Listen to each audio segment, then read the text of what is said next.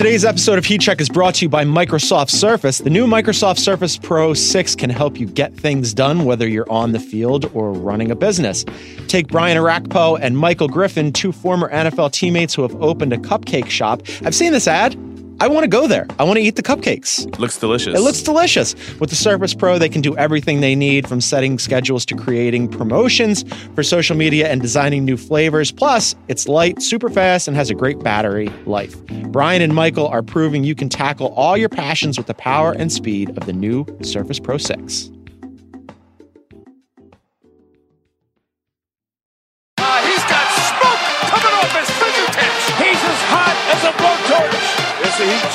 That was coming. It's heat check time.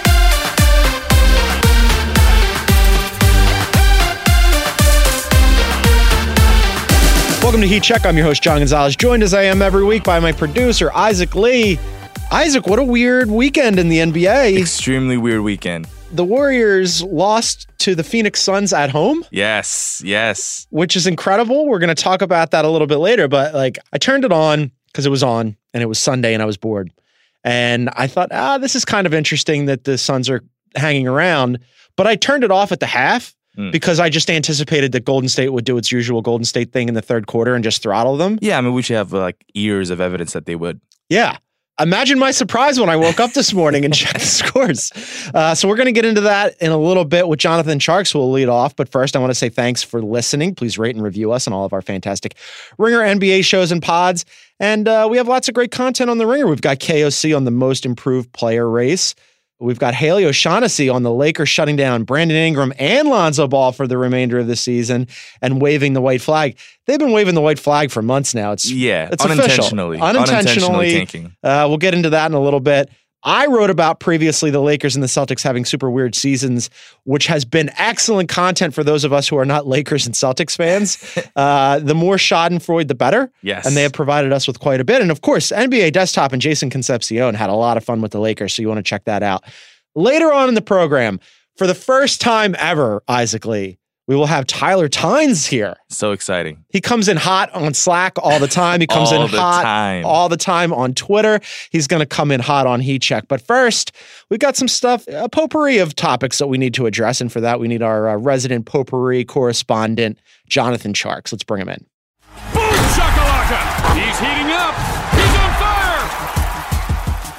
Joining us on the other line, he's one of our favorites here. Two weeks in a row. We liked him so much, we had to bring him back. Staff writer from The Ringer, Corner Three. It's Jonathan Tjarks. What's up, Tjarks? Gons, if the people ask for it, you got to give it to You them. You got to right? give the people what they want. Also, there was an issue with one of the Heat Check guests this week. And so I said, we need to go to somebody who can come on immediately, who can talk intelligently, who knows everything about the NBA. And there's only one man to call. It was you. You put the take sign up in LA and it came out to Dallas. I just saw it in the air. I got home immediately. It was perfect. So this is a good time to talk to you because I was saying to Isaac, I had the Warriors Suns game on yesterday just because it was Sunday and I was bored and it was on. But at the half, it was close and I just turned it off because my wife had just gotten home and I'm like, it's not going to matter because the Warriors are going to do what they always do, which is throttle them in the third quarter. And then imagine my surprise, Tjarks, when I check later on to find out that the Warriors lost at home to the Suns, who were on a back to back. The Suns had lost 18 straight to the Warriors, and they had not won on the road in the Western Conference all season. All that's over now. That's crazy. I didn't realize that. Yeah. That's their first Western Conference road game. First Western Conference road win all season. well, Gons, let me say first, like, as a married man, Mhm. like, turning off a Suns game time with your wife was probably the right call. Like, that was probably the right decision for you. Big It wasn't really even a decision. It was kind of like Colleen came home. She was at South by Southwest with like, I guess, half the world.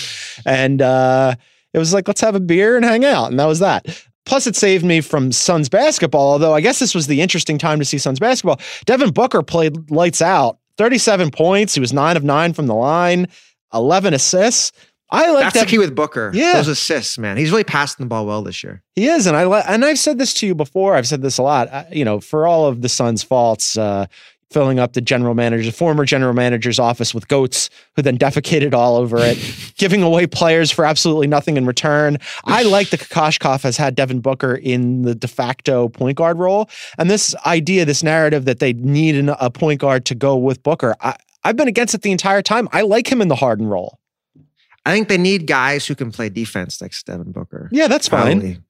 Like get like a Patrick Beverley in there to let Booker kind of chill on defense. I think so too. So I think that would be fine. Like any kind of like complementary defensive minded player so that he can just go and cook and be Devin Booker is great. But this is I don't want to talk about the Suns. Like that's what I do want to talk about, however, is the Golden State Warriors who seem to be in the part of the program where they're bored as hell. And I don't blame them because this for me is the worst stretch of the NBA. The like post trade deadline, pre playoffs, where we're all like just kind of waiting around. Like I'm looking at the Western Conference standings right now, Tjarks, and it looks like we're pretty much locked into the eight teams who are going to make the playoffs. I, I doubt that the Kings are going to be able to have enough. They're four games behind the Jazz, Spurs, and Clippers, who are all tied for that last spot. I feel like, you know, we pretty much know what the playoffs are going to be. And there's roughly 18 games left for most teams. And like now we're just kind of waiting and they're bored and so am I. Yeah, I think you definitely want to be careful about coming with too many conclusions at this point in the season. Like for me, I always try to watch more March Madness now because I figure at this time of the year, the NBA doesn't really mean all that much. All these teams, as you said, are kind of locked in. I think for Golden State especially, they got nothing to play for. They don't care. Yeah. So afterwards, uh, Steph Curry was saying, you know, that they really need to find themselves and play better. And Klay Thompson said they need more energy. And there were some videos that people were sort of zaprudering where Steve Kerr was on the sidelines, sort of like mouthing his displeasure with Draymond during the game. Are you buying any of this hand wring concern trolling over the Warriors? I'm buying the DeMarcus Cousins concern. That actually concerns me. The other stuff, we've seen it before, they'll be fine. But can Cousins hold up on defense in the playoffs? I'm having my doubts. Way he's moving out there. we've talked about this before. I think we even talked about it last week where you were saying, you know, like some of these bigger centers that they concern you once we get into the playoffs because, you know, you can exploit them in pick and rolls and you can drag them further away from the basket. And I thought that Boogie looked pretty good post injury when he returned to the fold offensively, but I still was worried about the way he was moving. He's still sort of like lumbering out there. And what's crazy is you know, Boogie's never played in the playoffs. Like this is like year 10 for him. Like he's never even seen a playoff series. Oh shit, that's right. Isn't that insane? I didn't even consider that because yeah, yeah. So even like a fully healthy Boogie has never really experienced getting like isolated and picked on that consistently over the course of a seven game series, much less this version of Boogie. And the, weird thing about Golden State, and you're like a slower big man, everyone else is so good around you that teams are going to have to attack you, right? And it's Yeah. not they have too many other options to attack. So it's going to be all Boogie all the time in that pick and roll. And that would be an issue for me. That'd be my concern if I was Golden State is can we hide him? If we can hide him, do we have the depth to survive without him? I mean, they brought back Bogut. I don't know how much he has left anymore. That was kind of a weird one to me. Yeah, and you know, defensively, this hasn't been the type of team that we're generally used to with the Golden State Warriors. I mean, I'm looking at their defensive rating right now. They're they're 15th, Tjarks. Yeah, and I think Draymond and KD, they can step it up in the playoffs. Like, I'm not too worried about that. But here's what I'm worried about. So if you're moving Draymond and KD to the four and the five, like who are your wings to fill out your rotation? Yeah, once again, they have a bunch of bigs and they've got not too much behind Steph, Iguodala, Klay. Like you're looking at guys like Alfonzo McKinnie might have to play a lot of minutes for them in the playoffs. Damion Lee, like yeah. that's I think my issue is they never really replaced their wing depth. They've got a ton of bigs who probably can help them in the playoffs. And that wing depth could be an issue at some point, I think. Yeah, I, I, mean, if we're looking for reasons, and of course, like it, it feels like we're nitpicking because we are. But like I was listening to NBA radio on the way into the office to do the pod, and they were like, "Is this the season where the Warriors are actually vulnerable because you've got the Nuggets who have been good all year, the Rockets are on the come, the Thunder have been playing really well, and they're they're really good defensively. Could this possibly be the year?" And I still think no. Right. like for all of this, like they're four and six over their last 10, but they also did just beat the Nuggets. And yes, the Rockets are playing better. And yes, the Thunder's defense looks good. But like, you know, you've got the Blazers and the Jazz and the Spurs and these guys. Eh, it's still the Warriors, even though they're thin, even though they've been having defensive issues, even though they seem like they're bored as hell. I'd be shocked if they just don't run through everybody. Well, they got to stay healthy. That's the Sure. thing. They don't have the depth to survive injuries. Like, I think if you go back and look, the games that Klay has missed have really hurt them. And Klay is like a freaking tank. He's never hurt. Yeah. But he's been banged up some this year. Steph is always an injury risk. Draymond's getting older. He's an injury risk. That to me, like, one of those four guys goes down. I'm sure they have enough piece to make up for it. that's probably always the case, right? If you lose one of your big guys, if KD or Steph, God forbid, went down, because you don't want to root for injuries or anything. But if something like that did happen, all of a sudden that does open the door. But shy of that, I would be floored if they're not just still the Warriors. They turn it on the playoffs and off they go. And I don't even think this is like, this is one of those things where, like, yeah, it was a mental lapse. They lost to the Suns. It happens. Even to the Warriors, it happens. Uh, but in a seven game series, it's going to be awfully, awfully difficult to beat them. Meanwhile, Tjarks, the aforementioned Houston Rockets, after their awful start to the season, killing it, including stealing a game in Dallas where it looked like Luka might have a chance to win the game for them. And then uh, Chris Paul, who's risen from the dead, blocks a shot and they win the game. Yeah, I mean, Houston, they're number three seed in the West right now. They're a game up on Oklahoma City and Portland. And they're pretty much in a great spot. Like if they can stay in that 2 3 side and stay out of the Golden State side of the bracket, right now, the two, three, six, seven is Denver, Houston, Utah, San Antonio. Yep. If I'm Houston, this is the ideal setup. You can avoid Oklahoma City and you get a possible series with, with Denver in the second round. They've really given Denver trouble this year in the regular season. Like Houston's in a pretty good spot to get back to the Western Conference Finals. Yeah. I was just thinking that because I was looking at these matchups and it, it's unlikely with the n- number of games left, unless something goes terribly awry for the Nuggets, that they could climb into that two spot. But in that three spot, as you said, you avoid the Thunder, Blazers, which would be the four five right now. And then you've got Jazz, Spurs, and Clippers too. Jazz, Spurs, Clippers are all tied at, for that last three spots. But getting one of those teams in the first round, now you're off and running. I mean, and you seem like you're playing really well. They figured it out after that slow start. The defense has been better. I like the Rockets' chances now. The big concern I have if I'm Houston is just the amount of like workload they put on James Harden this season. So Yeah. the numbers he's put out this year are insane. So I'm doing a story on Chris Paul and I was looking at what Harden did. Harden has the second highest usage rate of all time behind Westbrook in uh What's his usage rate ago. right now? 40.5. That's insane. So he's taking the most shots since Kobe Bryant in 0506. Sure. That was the 81 point game season, I think. And he's scoring the most points in a season since MJ in 87. Wow. So it's the number seven scoring season of all time. Top six spots are Wilt and MJ, and then it's Harden at seven. So are you worried about him? Like, because last year in the playoffs, it looked like he kind of hit a wall. Yeah, it seems like he's hit a wall a lot in the last few playoffs. And I feel like instead of asking him to do less this year, getting ready for the playoffs, they've asked them to do even more. Would you maybe throttle back a little bit? Because on the one hand, everything you're saying makes sense, and he has kind of hit a wall in the last couple years, especially last year, where it seemed like after Chris Paul went down, and it was like, okay, now it really is all about James Harden, and if he he can't do it by himself, he, they're not going to do it at all.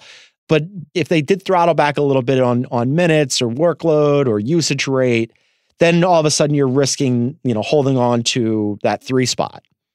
Yeah, I think you want to stay out of Golden State side of the bracket. And Yeah. I'm not even sure at this point they can throttle back that much. Yeah. Because you can't really throttle Chris Paul forward more, right? It's all on Harden. That's just how it is with this team. So you're writing about Chris Paul. I don't want you to give away the store. What can you tell us about what you've discovered about Chris Paul? Well, I mean, like the big thing, if you look at his numbers, it's kind of shocking just how far back he's gone as uh just like in terms of his effectiveness, scoring off the dribble. Mhm. So he's gone from scoring at the rim this season. He's went from he was in the 76th percentile last year and the 20th percentile this season. As a pick and roll ball handler, he's gone from the 91st percentile to the 36th percentile. So he's really just taken a step back in every category. And like what I've been thinking is like as I watched Houston this year, it kind of reminds me of the end of those Miami years when you had LeBron and Wade, Yeah. and Wade was really taking a step back, and LeBron's doing everything. And then it's like, oh, we're going to save Wade for the playoffs. But in doing that, you're running your best player so low, it kind of comes back to bite them. Chris Paul, then, I mean, this is the beginning of that new deal. He's still got three more years after this at 38, 41, and 44 million on the back end, which is a player option, which of course he's going to take. Thank you very much. Daryl Morey and the Houston Rockets. How much do you think that that hamstrings them moving forward then? Because like right now they're sort of in the sweet spot where you can still squeeze some out of Chris Paul. He's still a useful player. They they're going to need him to be effective, despite him taking a step back. And it and it is the end of that. But they're also like locked into him. They're not moving off of Chris Paul anytime soon. Here's the thing is like, Paul, I think they could keep Paul somewhat effective going into the playoffs, but like Paul has to be on the Tim Duncan plan now, where Yeah. he takes a step back. He's being rested in regular season. But the problem is he's being paid to be a workhorse, right? It's hard to pay a guy $45 million and be like, just chill for six months and get ready for May and June. Like, we're paying you to carry the team all season long. And they don't have enough guys around Harden and Paul to take a step back, right? Like when Duncan was taking a step back in San Antonio, they had a very deep team because he wasn't being paid that much money. So they could afford to move the money around. Yeah. This team is like, we're going to pay Harden and Paul $90 million, That's a lot of money, Tjarks. right? If Paul can't do it, it's just on Harden. And like, then you're paying Capela like 20 million, but he's really more of a role guy. He's not a primary option. You look at like going forward, you've got Harden making all this money, Paul making all this money, Capela making money. Everybody else is kind of like a minimum salary guy because Houston's not paying the luxury tax. They've really gone out of the way to not pay it. So it's a very thin roster. Yeah. So it's like, man, if Paul's taking a step back the next few years, Harden's gonna have to do everything like indefinitely. And that's a tough ask. the roster construction on that when you lock yourself into three big contracts all of a sudden when you're filling out the roster like you said with these disposable interchangeable parts it, it makes it really difficult especially on your top tier star like james harden plus i mean not for nothing chris paul in the playoffs like i want to see his health and his fitness right like every year it becomes a concern so the Rockets playing great. We'll see if they can keep it up. Before we go to a team that's not playing great, of the other teams in the West, right? Because, like I said, we, we've pretty much got our eight playoff teams right now. But of the Thunder, Blazer, Jazz, Spurs, Clippers contingent, which one would be your dark horse candidate to make a run in the playoffs? I'm gonna say Oklahoma City. I think just because of Paul George, you if you look at like the rest of these rosters, besides Golden State, none of them really have a guy to guard Paul George, right? This six nine mega athletic wing who can stroke threes. There aren't very many big athletic wings in the league who can guard them, and the rest of the West doesn't have those kind of stoppers. Like Houston has got Iman Shumpert, maybe. Denver has Gary Harris, six foot four. Portland have a couple guys. That's about it, though. And like you look at last year, Utah had Joe Ingles, and he kind of killed Paul George. Yeah. And I expect Paul George to kind of take a step back this year and be playoff P. If he can be playoff P, they're going to be a tough out. He's been so good this year. I can't believe that. I, I did not expect post injury that we would get now. Maybe not. Maybe I think this is the best Paul George we've ever seen. And also, uh, KOC has a piece up on the Ringer.com right now about uh, the candidates for the Most Improved Player Award. And Tjarks, I never think about the Most Improved Player in this context, but he has Paul George in there, and it never would have occurred to me to like to think about Paul George in the context of the Most Improved Player Award. But there's a case to be made for that because he's taken such a massive leap this season. Gons, I'll be honest. I don't think about the most improved player award regardless. but, but sure, he's been great. Like this is his age 28 season. And like your age 28 season is you expect that's when like your athletic ability, your mental game is both at a high level. And he's been incredible. Like he's been amazing. This is what you expect in his peak. I was talking about him in the MVP race, right? Like, wow, oh, we don't give him enough credit. He should be in the conversation, like kind of like a pat on the head. You know, he'll come in third or something. And then, yeah, KOC blew my mind with, oh, we should be talking about him for this too. But uh, okay, so before I let you go, because you have many things you're going to go work on that fantastic Chris Paul piece, we must talk about for the first time ever, uh, Isaac Lee, as our resident heat check historian. Should we finally talk about the Lakers for once? Finally, finally. For once, we've never I've done been, it. I've been, I've been calling for it. We got to talk we've about never the Lakers. we've We never just done it do on this show. Uh, I like your uh, use of must there, Gons. we must. we are we are obligated to talk about them. Uh, Thirty and thirty six. Brandon Ingram now out for the year with deep vein thrombosis in his arm. Chris Bosh had it in his leg. Chris Bosh was older, but it ended his career, and it's kind of a scary thing. So hopefully Brandon Ingram will be all right. Lonzo Ball also shut down for the remainder of the season with a bone bruise and an ankle sprain. LeBron James now managing his minutes, might sit back to backs. All things have gone terribly, Tjarks, for the Lakers, including, I don't know if you saw Saturday's game against the Boston Celtics, but very early in the broadcast, Mark Jackson brings up, hey, maybe the Lakers should just trade LeBron and get a bunch of shit back for him. Like, who would have expected that in March? that is an amazing take. It was a That's awesome. yo, Mark Jackson, go on desktop. If I may request this on behalf of Jason Concepcion, please do this because who would have thought Tjarks in March the young guys would be shut down. They wouldn't be trying to make the playoffs or, or safely ensconce in the playoffs. People would be openly calling for tanking. I mean, this could not have gone worse this year. I'm just picturing like Magic and Rob call LeBron in the office. They say, look, you know, you're getting a little older. Ingram's pretty great. We got this draft pick. We're really going to move around. We're going to re- rebuild. And you can come if you want. Right. Like, you can be your veteran leader, but we're going to move toward this rebuilding program. It's crazy. I mean, like, I, I like so so obviously they would never entertain moving LeBron, but there's oh, something Oh, to be man. said for like academically thinking about the idea because this he's going to be 35 next season. Now all of a sudden you have to wonder how many people actually do want to go play with him. The Lakers haven't been the Lakers in a long time. Kevin Arnovitz, shouts to Kevin Arnovitz on ESPN, just had a great piece about, hey, like the luster of this organization and like the esteem and the pomp and pageantry and the idea that like we're the Lake Show and you're just going to want to come to LA and play here. LA is still LA, but the Lakers haven't been the Lakers for a while now. And I just, I wonder, like if I'm a really good player who's not in my, you know, mid 30s on my way down and in decline, if I'm a top tier player who's in my prime, do I want to get into that? I don't know. well, that's what you wonder if they're gonna have to trade for, you know, got to trade for that guy. Yeah. That's where the whole Anthony Davis thing comes in, I guess. Um, I also really like Jeanie Buss telling the Athletic that rival teams planted stories in order to hurt the Lakers' chemistry. And then the Athletic had one Pelican source said, "Yeah, but as soon as we got off the phone with the Lakers, like a minute later, all of our offers were out there." So um, Jeanie also at Sloan had said it does not help team chemistry when players have to read about possibly being traded. Jeanie, the calls are coming from inside the house. yeah, I don't think that's the new thing. I'm guessing that was an issue in the 1980s too. Like there was newspapers back then. People heard things. as I said, I wrote about this last week. When the Lakers are bad, like obviously at the beginning of the season, and I will fully cop to this. I will cop to it because Paolo Uggetti will not get off my ass about it. But I, I had the Lakers finishing third behind uh, the Warriors and the Rockets in the Western Conference. Boy, was I wrong about that. However, I would submit to you, Tjarks, and this is what I wrote. When the Lakers have a season this bad, it's almost as entertaining as if like LeBron had just been really good and like revitalized the Lakers. The content is always there for The us, right? content It's- is king. Yeah. Uh, we've got all kinds of great content on the theringer.com, including Jonathan Tjarks, who's always writing. He's going to have a Chris Paul piece. He's going to be on the corner three on Friday. You got to listen to him. Tjarks, you are the absolute best. Thanks for doing this. Yeah, thanks for having me on. All right. So that was Jonathan Tjarks. We thank him as always. He's always excellent. Before we go on to Tyler Tynes, I want to tell you about the NBA watch of the night. Isaac Lee, Yeah. your Clippers Mm-hmm. have a very important role. Yes. So I write this story about the Lakers and the Celtics in free fall.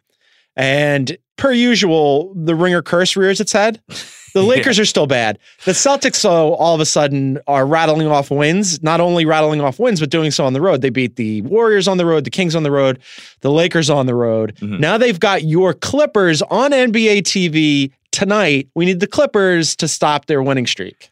Well, first of all, let's address the first part of that. The Mhm. Lakers are so bad that they're beyond the ringer curse. Not even the ringer curse can bring them back That's to true. life. Uh, number one, I just wanted to put that out there. And number two, I, the Celtics. Did you hear um, our boss Bill Simmons' podcast last week where uh, he Did said I? I? It's appointment viewing for all of us here. Of course, it plays me to sleep at night. the legendary plane ride where uh, Kyrie did this powwow and uh, now apparently they all get along. It just took one plane ride. Only one plane ride across the country. That's the only thing they were missing. You know, they hadn't taken any plane rides this season. Mm, yeah, that was yeah. their first plane ride, and they were like, "We should do this more." uh, also, you noted in in Slack because I'm constantly forgetting to give the Clippers their due. The Clippers themselves are on a winning streak. Yes, they They've are. won four in a row, seven of their last ten. They host the Celtics this evening in Los Angeles at the Staples Center. I'm actually rooting for the Clippers to put the Celtics back into free fall. It's up to Doc's gang to stop the winning streak and do the Lord's work. So Celtics at Clippers on NBA TV this evening. And remember, gang, if you want to watch every NBA game, please subscribe to NBA League Pass on NBA.com or from your preferred video provider. And before we bring in Tyler Tynes, a word from our sponsor. Today's episode of Heat Check is brought to you by ADT Real Protection. When it comes to something as important as your family's safety, you deserve real protection from ADT. Real Protection means the nation's number one smart home security provider is standing by and there for you when you need them. Real Protection means having a safe and smart home with everything from video doorbells, surveillance cameras, smart locks, lights, carbon monoxide, and smoke detectors in a system that's custom designed to fit your lifestyle. And setting up custom automations to do things like lock the doors and set the thermostat when you leave. Real Protection means staying safe on the go. In the car or when your kids are at school, with the ADT Go app and SOS button. Real protection means 18,000 employees safeguarding you. Real protection means direct connections with first responders. And no matter how you define safety for you, your family, or your business, ADT is there. ADT, real protection. Visit ADT.com slash podcast to learn more about how ADT can design and install a secure smart home just for you. Boom shakalaka! He's heating up. He's on fire. All right, joining me on the other line, he's a newish, relatively newish staff writer at theringer.com, one of Philadelphia's favorite sons. I've known him for quite a while. Frankly, I am remiss for not having him on sooner, and I apologize. It's Tyler Tynes. The streets know. What up, man? I'm good. I just came back from Philly. I got this Wawa sandwich in front of me. I don't know if I could eat on this. Don't I don't eat know the technology during- that we have. Save the sandwich, which I'm sure is delicious for afterwards, but tell me about because we're going to just go full Philly on this podcast now, uh, which we've never done before. We've never had anybody from Philadelphia on this program. Uh, and you and I, I think, are the only Philadelphians who work at the Ringer. What did you order at Wawa? Um, what what is this joint? I got I got a little 10 inch joint, and uh, what's this? This is an Italian classic roll, Nice, like it. pepperoni, the Swiss. Was that? Bacon, Wow, you put all kinds of stuff on there. pepper, cucumbers, lettuce, barbecue sauce. You know what I'm saying? So you gotta get, Wait, gotta wait, you put barbecue sauce on your Italian hoagie? What you put on yours? Not barbecue sauce. this My is a radical zesty. order. But this is what you can do at Wawa. You could do whatever you want. You could personalize it. I've known Tynes. Tynes, I've known you for a while now. We were both at the Inquirer many moons ago. I was a columnist. You were an intern. And now I think I was at the you. first black intern in like 10 years. So shout out to Stephen A. Smith. You were there and then you you rose up through the media ranks and now you're at the ringer and you're killing it. And so, like I said, I apologize for not having you on sooner because Yeah, man, that's fucked up. it's fucked up because you are perfect for this because you basically came in I forget when you got hired, but like mere seconds later, you were just throwing napalm all over Slack. And this is called heat check. So I, I should have had you on before because, and specifically, you have many Sixers and Brett Brown takes that I need to get into you. I do. I do have those takes. All right, so let's start with the Sixers. Isaac Lee is our resident heat check historian. Yeah. Correct me if I'm wrong. First time ever we've talked about the Sixers. The Philadelphia 76ers First time have ever. never been mentioned on this podcast. Never been mentioned. They go out. They had a big game against the Indiana Pacers on Sunday at home. They beat the Indiana Pacers. They're Fuck now Indiana. they are now tied with the Pacers for that third spot in the Eastern Conference. So, Tynes, I'm going to start you off with this. They had a bad loss to the Bulls in Chicago. You immediately got in slack and uh, just threw all the heat at Brett Brown. Then they go and they had an even worse loss against the Rockets in Houston, but they go home and they beat the Pacers in a game that was important to them. And would you now like to apologize to Brett Brown? No, fuck him. All I'm saying is don't give us a G League coach at the most important moment in team history since Allen Iverson got his hair cornrowed. You know what I'm saying? Like Brett Brown was great for the process. And now that we're assuming the process is possibly over or we're coming to the end of what Sam Hinkie died for, I just think maybe we shouldn't have some developmental ass coach with a shitty beard being the guy that runs our team forward. Elton Brand's doing a great job. That's just what that is. Maybe we should hire somebody else. I, I am of the idea, and stay with me here. I'm of mm-hmm. the idea that if we launch Brett Brown into the sun, Monty Williams will be a fine coach in his stead. I think That's Monty would be fine, but I think that you are emblematic of the strain of Philadelphia fan that blames every loss that the Sixers have on Brett Brown and forgets that he's still the coach during the wins. Like I- think Brett is actually a Oh pro- no, I remember. so a couple of things here. One, I'm not sure how influential coaches are writ large. Two, Brett Brown is a fine coach. Like, let's look at the, some of the coaches that the Sixers have had prior to Brett Brown. You've got Doug Right. Collins, Eddie Jordan, Mo Cheeks, who was a delightful human being, not a good coach. Jim O'Brien. I mean, Larry Brown back in the day, fine. Larry fucking Brown. But what I'm saying- should coach the Sixers again. bring him out, bring him out of uh, wherever he is to do this. What I'm saying is, like, I had a conversation with Steve Kerr earlier in the year where we were talking about like what the most important thing for NBA head coaches is, and his thing was he wanted, to, and I led the story with it where he was like, I think people should call me a manager because I do less quote coaching than I do managing. That it's more about personalities and like making sure they fit together and communication, and on that front, the players love Brett Brown. He's really good at that shit. So I'm not sure, like, wherever you might want to rank Brett Brown, because I, I don't think that there's a lot of we don't get as much data on coaches. There's a lot of things that that's behind the scenes that we aren't privy to, as opposed to players where there's like a preponderance of data where we could look at to decide who's good and who's not. I don't know where Brett Brown falls in in your personal ranking or even in my personal ranking of coaches, but I think he's perfectly fine. And he's a nice dude and they like him and, and I don't get the hate for him. Where was Ty Lue on this list? On my personal list, Like, if Ty Lue is still coaching, right? Where is he on like the list of coaches in the NBA? Is he top 10? Is he bottom 10? I don't know because I'm mostly coach agnostic. I don't know how much they actually influence. I mean, like, is Brett Brown a better coach than Jerry Stackhouse? I don't know. Okay, right? And I, I think that's important in so much that we don't know. And if we don't know, I lean that he's trash. so if I can't definitively be like, yeah, my guy Brett Brown is wild better than Jerry Stackhouse. But who could you say that about, with the exception of like three or Brad four? fucking Stevens? okay, that's one guy that everybody Who has always Brett focuses Brown on. for the last 27 years, apparently? That's that's one guy.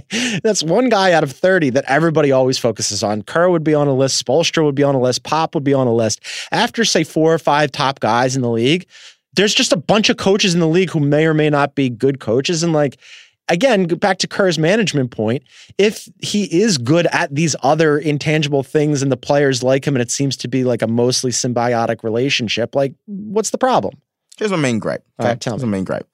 I don't want bearded Scott Brooks to be my coach.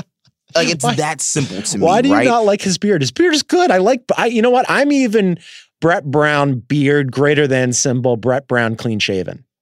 And that's right. But that doesn't mean that, like, you know what I mean? Like, if you put perfume on trash, it doesn't take it away from the dumpster. You know, like, it's still trash. It's just nice smelling trash. And that's what Brett Brown is. He's nice smelling trash. Even now that you live in New York, you can't take the Philadelphia out of you. I wanted to. I knew you were going to throw shade at his beard, so I wanted to bring this up. Of the personal grooming slash aesthetics looks on the Sixers, I think that there are a couple that need discussion. You brought up the beard. I like the beard. JJ Redick's latest haircut is an interesting one. JJ Redick looks like he cuts white hair in Harlem.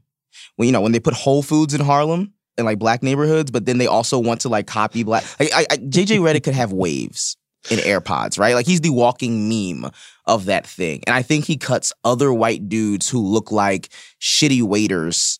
He, I think he cuts their hair. I think he like has an entire manual for barbistry for bad white people and their bad hair. I think that's what it is. So you, as a Philadelphian, are aware of, you know, like I went to school at LaSalle, which is in North Philadelphia, and so because I went to a bad school. look, don't throw shade at LaSalle, but the, having gone to LaSalle, I went to school with like everybody who uh, went to Catholic high school. Like a Yes. zillion people from Father Judge. And it was funny because when JJ debuted his latest haircut, Chris Ryan, who was also from Philadelphia, sent me something from at Chubber Lang on Twitter, who's a Philadelphian. And at Chubber Lang noted, did JJ Redick recently move to the Northeast? He looks like every dude that's ever gone to Father Judge, which for those of you who are from Philadelphia is a hilarious goddamn joke. I mean, JJ Redick looks like he sells hats in Frankford. Right? I like want to I want to say first though to our ringer teammate JJ Redick, I'm rooting for you, buddy. I don't think the hair is nearly as bad as the joke or uh, Tyler indicates, but of these things that are happening Sixers related, you've got the beard, you've got JJ's hair, and then here's the third one I wanted to bring up to you, and I wanted to see where you stand on this. Jimmy has recently gone at times with the Karate Kid headband that Jrue Yes. Holiday has used periodically. Wes Matthews had one of those on the other day. That to me is the most egregious of all three. Like I don't, I don't understand. best of all three. No, all it's the worst. best of all three. Best of all three. It's a At least- weird because look. At least, at least Jimmy doesn't look like round SpongeBob anymore, right? Like Jimmy has kind of never known what to do with his hair, Mhm. and as someone with fantastic hair, it bothers me. I was younger and I had, you know, the curl sponged hair, and you have to take care of it. You know, you need to shea moisture.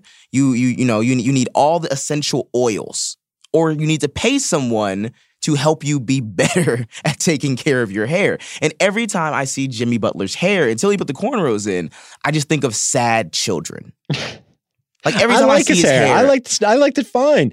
Uh, I didn't think he needed the cornrows or the the Karate Kid headband. For me, I don't understand where this whole thing came from. Like Jrue Holiday put one on, and then like now all of a sudden it's spreading. Isn't it like a Nike thing? And Yes. also Montrezl Harrell did it first. I'm just saying. Oh, he did. Yeah. Where are you on the Karate Kid headband? Uh, I like it on Montrezl Harrell. I don't like it on anybody else. It it looks like it's like a Rambo holdover. Like Well, here's the thing, man. Let me, let me ask you this, Gons. Tell me. Would you say you're stylish? Would you say you are a stylish man? You have you drip swagoo, drip too hard, don't stand too close. I'm not uh anti-style. I've got some style. It depends on what's the day. Like Scale I- one to ten. Every day. Every day. I don't walk out of my house and I'm not stylish. I got this velvet do-rag on right now, and it, and it just drips swagoo. I, I don't have any velvet. Uh, Okay. See, that's well, there you go. This first step is It wrong. Depends on velvet. it depends on what the occasion is. the occasion is you woke up. I woke up and I and I look great. No, that doesn't work. effortless. That's Yo, not how me. can we confirm that? You're in New York. This is a podcast. We can't confirm that you're wearing a velvet do rag. Run up on me in these streets. do me do all of the heat check it out. listeners a favor and later on when i tweet out the link for the show do us a favor take a picture of the velvet headgear and then put. I have that so many there. pictures. I have so many pictures. yeah yeah yeah but with you in it for the podcast for the listeners because as isaac said this is an auditory medium um, i wanted to bring up jimmy aside from the headband so this is my whole thing about what you were saying about to bring it back to brett brown and, and coaching i don't know what people who are anti brett brown expect from him so in this game eh, like their roster has gotten better this season Yes. and it's also gotten thinner. They add Tobias Harris and Jimmy Butler, but look at the way that the rotation has now been settled into. They basically have to play their starters heavy, heavy minutes because they don't have any options. I mean, you're you've got Mike Scott having to play 26 minutes off the bench. First of all, James Ennis is a guy who's in your in your rotation. Amir Johnson and TJ McConnell, you got to get minutes out of them.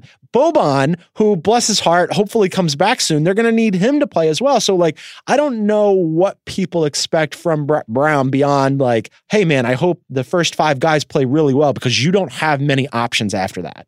I expect him to stop drawing up out of bounds plays that don't make fucking sense. Like that, that's literally my only ask of Which him. one are you talking about? Because the Chicago game wasn't his fault. literally Jimmy, all of them. Jimmy literally that. all of them. I mean, I feel like every time I'm watching a game for the Sixers and they find a way to almost lose the game before someone has to fucking save their sorry asses, I'm looking at Brett Brown running out of bounds plays. And I'm just like, this always reminds me of Scott Brooks running, like, like drawing up 33 foot jump shots to Kevin Durant with five seconds left in any moment. Like, like all of them just seem dumb as shit. And I could easily be wrong here. I don't think I am, but they're all dumb as shit to me. And all I'm asking for Brett Brown is to dress better, to do something with his beard, and to make better out of bounds plays. That's all I'm asking for. These are man. these are these are many asks. Let me uh, let me ask you something though. Like, so you've got a guy uh, like to your point about sideline out of bounds plays or after timeouts. They have that that redo that do over in the game against Chicago where they lost it twice. And that wasn't Brett Brown's fault. They had a play designed that Jimmy Butler on the inbounds pass from Simmons ends up fumbling the ball and they end up losing the game. And not for nothing, something's weird with Jimmy Butler post All Star break. Do you know how many times he's made a three pointer since the All Star break? He's made one. two two three pointers in all of the games post all-star break. Like all of a sudden he's not shooting anything and when you don't have jimmy butler shooting three pointers and ben simmons can't and doesn't shoot three pointers and by the way jj Redick, as his hair grows out, I'm I'm hoping that his shot will return to him. He's been, admittedly, he even talked about it on his podcast with Chris Paul. He's been in a slump lately shooting. You don't have any shooting off the bench. Like, you can't just conjure shooting out of nowhere. So, again, I think Brett's getting a lot of heat for things that is, are beyond his control. Well, I mean, when Jimmy Butler just decides to play in the fourth quarter every game, that's always great. I love watching Jimmy Butler have six points until seven minutes left in the fourth quarter. Yeah. And then he just magnificently has 18 points before the game's over. Look, look here, man. Jimmy Butler is not only unerring, he's infallible. I am I am Jimmy Hive. Uh, all right, let me let me ask you, where are you on Jimmy this offseason? Because it's been my contention I don't want them to that he. back. Oh, you don't. No, no, no, not at all. Okay, so no, so this is a rational position. This is very anti Tyler Tynes. I would have expected you to be like, fuck it, sign him to five year max. no, Um, I mean, I mean, look, Jimmy Butler is 47 years old Mhm. and he's got bad hair, and and that is, I mean, I, I can't ride out super hard for somebody like that to make more money than they should, right? So if Jimmy Butler wants to come back for one year on a team friendly deal, yeah, dude, come through, right? But like otherwise, I don't see the need of keeping Jimmy Butler when Tobias Harris exists. Yeah, Yeah, no, I'm, I think that's perfectly reasonable. Also, uh, I've talked about this with Dan Devine. It's my working theory that the Knicks will strike out twice on their two max slots and look around for a consolation prize, and Jimmy Butler will just be staring them in the face, and that would be perfect. For every putrid New Yorker that exists, I hope the Knicks get Jimmy Butler. Oh, it'd be so I, I hope the Knicks get Jimmy Butler so Sean Fennessy is miserable for two straight years. I hope that so much. The only thing I would hope more is that Jimmy Butler goes to Boston. That would be great too. Uh, that won't happen, but the other one could. What I really like is that you n- now recently hired have decided to attack both your bosses. Fantastic. Um, something else about shooting that you put in Slack that I wanted to bring up. So, Ben Simmons, as we mentioned, he's not inclined to shoot three pointers. See, you see, you got to the facts. There you go. He's not inclined. He's not to. inclined to shoot three pointers. So Kobe Bryant recently gave, I think it was to Bleacher Report, said that Ben Simmons has got to get a jump shot. To which you responded, and and I normally wouldn't pull things out of Slack because what we talk about on Slack should stay on Slack, but this was too good, so I'm going to do it. You responded, Kobe shot under 30% from three six times in his career and ended his career shooting like Russ Westbrook. I don't respect glorified J.R. Smith's opinion, and he wasn't born in Philly. Oh my God, go on I don't desktop. respect that, man. That was I don't respect- incredible. Jason called me, put me on desktop. I don't respect that man. But like as an actual basketball player, even though that's not divorced from like the infinitesimal reasons why I don't respect that man, I don't respect people who aren't from Philly as a general pathos. and I barely respect bald people. So I super Okay. am not rocking with glorified J.R. Smith. It's not my fault that Kobe Bryant's entire career is the summation of the first three seasons of Jarrett Jack. That's not my fault. it's just a good thing that he had Shaq with him, or he wouldn't have as many rings as he does. Kobe Bryant's not even a top five Laker. Wow. I mean, I, I don't respect that, man. I don't respect you, and you're not even better than LeBron James. I don't respect you, and you're Brandon Roy with a 16 year career. I don't respect Kobe Bryant. Fuck Kobe. this is an all-time heat check rant. Uh, Isaac, turn your microphone on because you're cackling from the other room. Um, couple of couple of things here. One, you just made you. You're probably now Isaac's favorite ever guest on this, is show. so good. Uh, two, glorify J.R. Smith is hilarious. Three, I think both things can be true. I think Kobe shooting under 30% from three six times can be true at the same time. He can be right about Ben Simmons needing to get a jump shot. He's right about that. Four, as a, a Philadelphian, I don't understand. I covered Kobe in high school. He went to a rival high school. I was a year older than him. I covered him coming up. He was amazing then. He had an amazing NBA career. I don't understand Philadelphia's anti Kobe, he's not a real Philadelphia take. Like, why do we get all worked up about it? Like, the majority of South Jersey claims they're from Philly. That's fine. And they're fucking wrong too. It's fine. It's not fine. It's fine. you know, it's you know, fine. you know the shit that I hate? Tell me. You know the shit I hate? Yeah, a lot of things. a lot of things too, but the Mhm. shit I hate, Gons. Mhm. I went to college out in the mountains, right? Where'd you It's go to like? It's like I went to King's College up Okay. in Wilkes-Barre, Scranton. It's like oh, I know Kings. How are you going to throw shade at LaSalle? You went to Kings. I don't know. Have you you have bars on your windows? I don't respect the fuck what. And so and so you know, going up there, the people it would be from like all over the state. You know, they're from Jim Thorpe, they're from Yep. Erie, they're from Scranton, from you know whatever. And so I come up there, being cool like I am, and I say to these folk, I'm like, "Hey, where y'all from? Oh, I'm from Philly. Okay, well, what part? Oh, you know, Cherry Hill. Okay, okay. So, so, back, so, so back the fuck up, right? You're claiming you're from a city and you're from a separate state. I mean, Fuck that. No, no, no, no, no, no, no. You claim the place that you're from. Do not do, do not attach yourself to me and my iconography as a Mhm. Philadelphian. You know what I'm saying? I want your zip code. I want to know what type of cheesesteak you eat. And I want to know if you think that Larry Brown should coach the fucking but he's Sixers from, again. he's that's all I from want like to know. right across the line. So you and- can claim shitty ass Lower Merion where you went to school Yeah. And don't claim my city. Okay. Claim what you know. Don't claim what you think you know. You know what's amazing? Like all these people who, uh, and I know a lot. I mean, like you, you basically sound like every family member that I have. All of whom, like I grew up in media, and then went to LaSalle, and you you know, grew up in media. yeah, I'm from outside the city. Went That's to school in the city, lived in the city, bought a house in the city, like spent all my time in and around Philadelphia. And my family members would say the same shit. They'd be like, ah, he's not from Philly. And I'm like, we're in You're Delco not. right now. You're not. You're, from Delco. But You're that's the same. Like the, everybody claims Philadelphia from that area. It's fine. It's fine. It's And everybody's a fucking liar. if uh, Kobe had embraced Philadelphia, they would embrace him. too. Kobe's named after a piece of beef. I don't respect that, man. last one before I let you go. Back to the New York Knicks. So there were a couple of things here. Uh, at Sloan, Adam Silver, who had talked to Bill Simmons, the boss man, uh, had said that player movement at some point does matter what players are saying. And in terms of our brand, this is Adam Silver right now, uh, our values and what we stand for, it's fine if there's speculation like where's LeBron James going, but it's not good when a player who's in the middle of his contract his agent shows up in a city he doesn't live in and announces this player doesn't want to be there anymore. That's bad for the fans there. It puts the league in a difficult position because it's an entertainment product. See, I say it is an entertainment product. Like Steve Kerr, right before the All Star break, had said they're all actors in a soap opera, which I believe is true. Which brings me back to the Knicks. Like they've got these two max slots, they want to bring people in. I think they're just a shit show, and it's better for an entertainment perspective that they be a shit show because they've got an owner like James Dolan. Who did you see what he did over the weekend? A guy said he should sell the team, and he kicked him out. I mean, he does that like all the time. I think it's amazing. Like I keep the Knicks the Knicks, keep the league dramatic. First off, I don't like Adam Silver that much because Okay. I don't like. You don't like him either. I super don't. I mean, I also don't like Steve Curry either. Like, so We should one day just have a list of people you do like. It'll be like two people. it'll be like five people, and they're all great people. they're all great people. Fantastic. My mom, myself, Mhm. we're all good people. Okay. I I don't like uh, Adam Silver that much because I don't like the representation that Adam Silver stands for when it in, in so much that what what he breeds, right? Like Adam Silver in one etching is like, "Oh, we the best league compared to the NFL." That's like being like better than a dirty sock. Like you're not saying shit at all.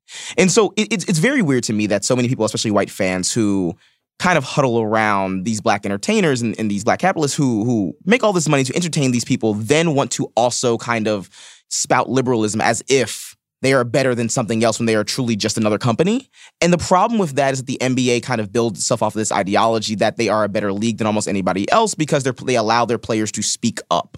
And so when this trickles down, right, you get comments like this from Adam Silver, who believes it's bad for business that things are entertaining. Look, man, y'all are winning the race by osmosis. Just shut the fuck up, right? Like, that's a piece of this is that the NBA does way too much to believe that they're actually better than everybody else, but their actual product and the people keeping the game upright would suggest they're not. They're as similar as business people, as owners, as CEOs, as every other league. They don't want players to actually be super, super free and make super, super like crisp decisions based on individuality. They want to keep their players in check. That's what the NBA, just like the NFL, just like any other league run by white people. Like it's very simple to me. And so I always get a kick out of these Adam Silver comments when they come up because so many people are kind of like taken aback. Oh my God. Adam Silver would say this? Dude, yeah, what? like, what? I, Yeah, I, what? I'm with you in that. Like, I think that uh, it's pretty obvious hypocrisy when you have owners wanting to maintain maintain control and agency, and then players trying to assert themselves in a similar way. All of a sudden, being like, well, you know, challenged and, and thought of as, well, why would you want to control where you play or who you work for? Like, that's kind of crazy to me. I mean, look, all I'm saying is this, this is the dude who literally, when Colin Kaepernick kneeled, he sent around a memo to all the teams reminding them they had a 30 year anthem policy on the books, right? Like, like, like this is the dude that we're going to cape for?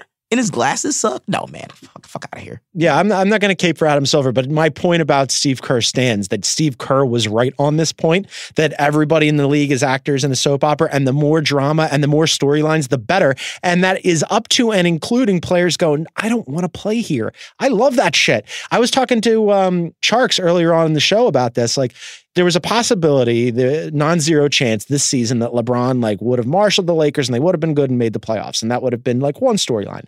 I submit to you and wrote about this last week that them being bad and shit going completely awry and them being at each other's throats and Magic openly talking about trading everybody was as, if not more entertaining. Like I love the chaos. I want it all.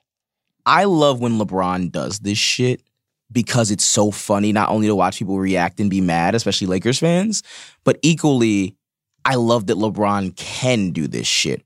Like LeBron can walk on any team he wants and just is like, "Oh, that's the second best player on this team. Oh, he's been an all-star for the last 8 years. Yeah, trade him. I want Kendrick Perkins to be my starting shooting guard." Right? Like LeBron can do that because he's LeBron and nobody has had this type of power fully and transparently this type of power since Michael Jordan, right? So I don't really understand why people wouldn't want chaos, right? Like the NBA leans itself into being the most entertaining league because it's nonstop. Social media is better, and, and the fullness of the league is something that anybody can kind of dive into. Okay, cool. Let's put that over here. In the reality space, it's that you can't call for the like siphoning and censoring of these players while also wanting to commercialize the chaos. Like, this is supposed to happen. When you try to trade seven people, those seven people should probably jump you. Like, like, like that's what's supposed to happen. And so the league would be smarter in a 360 sense if they just shut the fuck up and get out of the way, right? Like, this is the most entertaining sport we kind of have Yeah. as one of the main four sports. Don't mess it up. Just shut up. Move. Let LeBron trade whoever he wants to assemble a team of what is basically the Lakers. The Lakers are like a G League team. I and so it, it- that's funny to me. We hear all the time that it's a business, and it is, but I think that people often forget that it, and I talk to players about it all the time. Like, they're still people. And so, like, having to uproot your life and, like, you know, what do I do for a, a new house? And what do I do about the house I just had? And, like, all the shit that, like, normal humans have to deal with in their everyday life is something that they had to deal with too when they're traded and like to just forget about that. Or when they're when you know there's speculation about them being traded. So to just Right. forget about that or, or uh, marginalize it i think is ridiculous. But that said we could talk about this all day but we can't because the podcast can't go on forever and you also have and and frankly for all of the hot takes that you had on this program the one thing that you i, I anticipate you'll get dragged for most is getting a wawa italian hoagie with barbecue sauce on it which is unheard of but godspeed to it support Kobe Bryant? I will probably get dragged for Kobe Bryant. go eat your barbecue sauce Italian hoagie. What are you working? Are you working on anything you want to pub? I just came back from uh, Mississippi, the University of Mississippi, uh, after players and students protested on campus at the University of Mississippi uh, because of the pro Confederate rallies down there. And so I'm sure that'll be on theringer.com soon. Can't wait to read it. Your uh, your intersection of sports and race is your corner, and you kill it and you hold it down. And I'm thrilled that you were on here. I can't believe it took us this long. You're going to come back on more and yell at me about various opinions. I, I heard you were on the debate team. You're on, you were the president of the debate club, In high school, I led a full life just as I do now. And this is why you're swagless. I'm, I'm every bit as cool as people think I am, which is not at all. Tyler Tynes, thanks for doing this. I want to thank Tyler Tynes, first time ever on the program. We're going to have him back for sure. Of course, want to thank Jonathan Tjarks, who's a repeat offender, and also Isaac Lee. And uh, I want to remind everybody, if you're so inclined, please rate and review us on iTunes. Please read all of our wonderful NBA content on theringer.com. And don't forget, as we uh, funnel towards the playoffs, we're going to have a lot of stuff for you, including all of our NBA shows on the Ringer Podcasting Network. You can catch the mismatch on Tuesday, group chat on Thursday, corner three on Friday. Isaac and I will be back next Monday for Heat Check. Thanks for listening, everybody. Bye.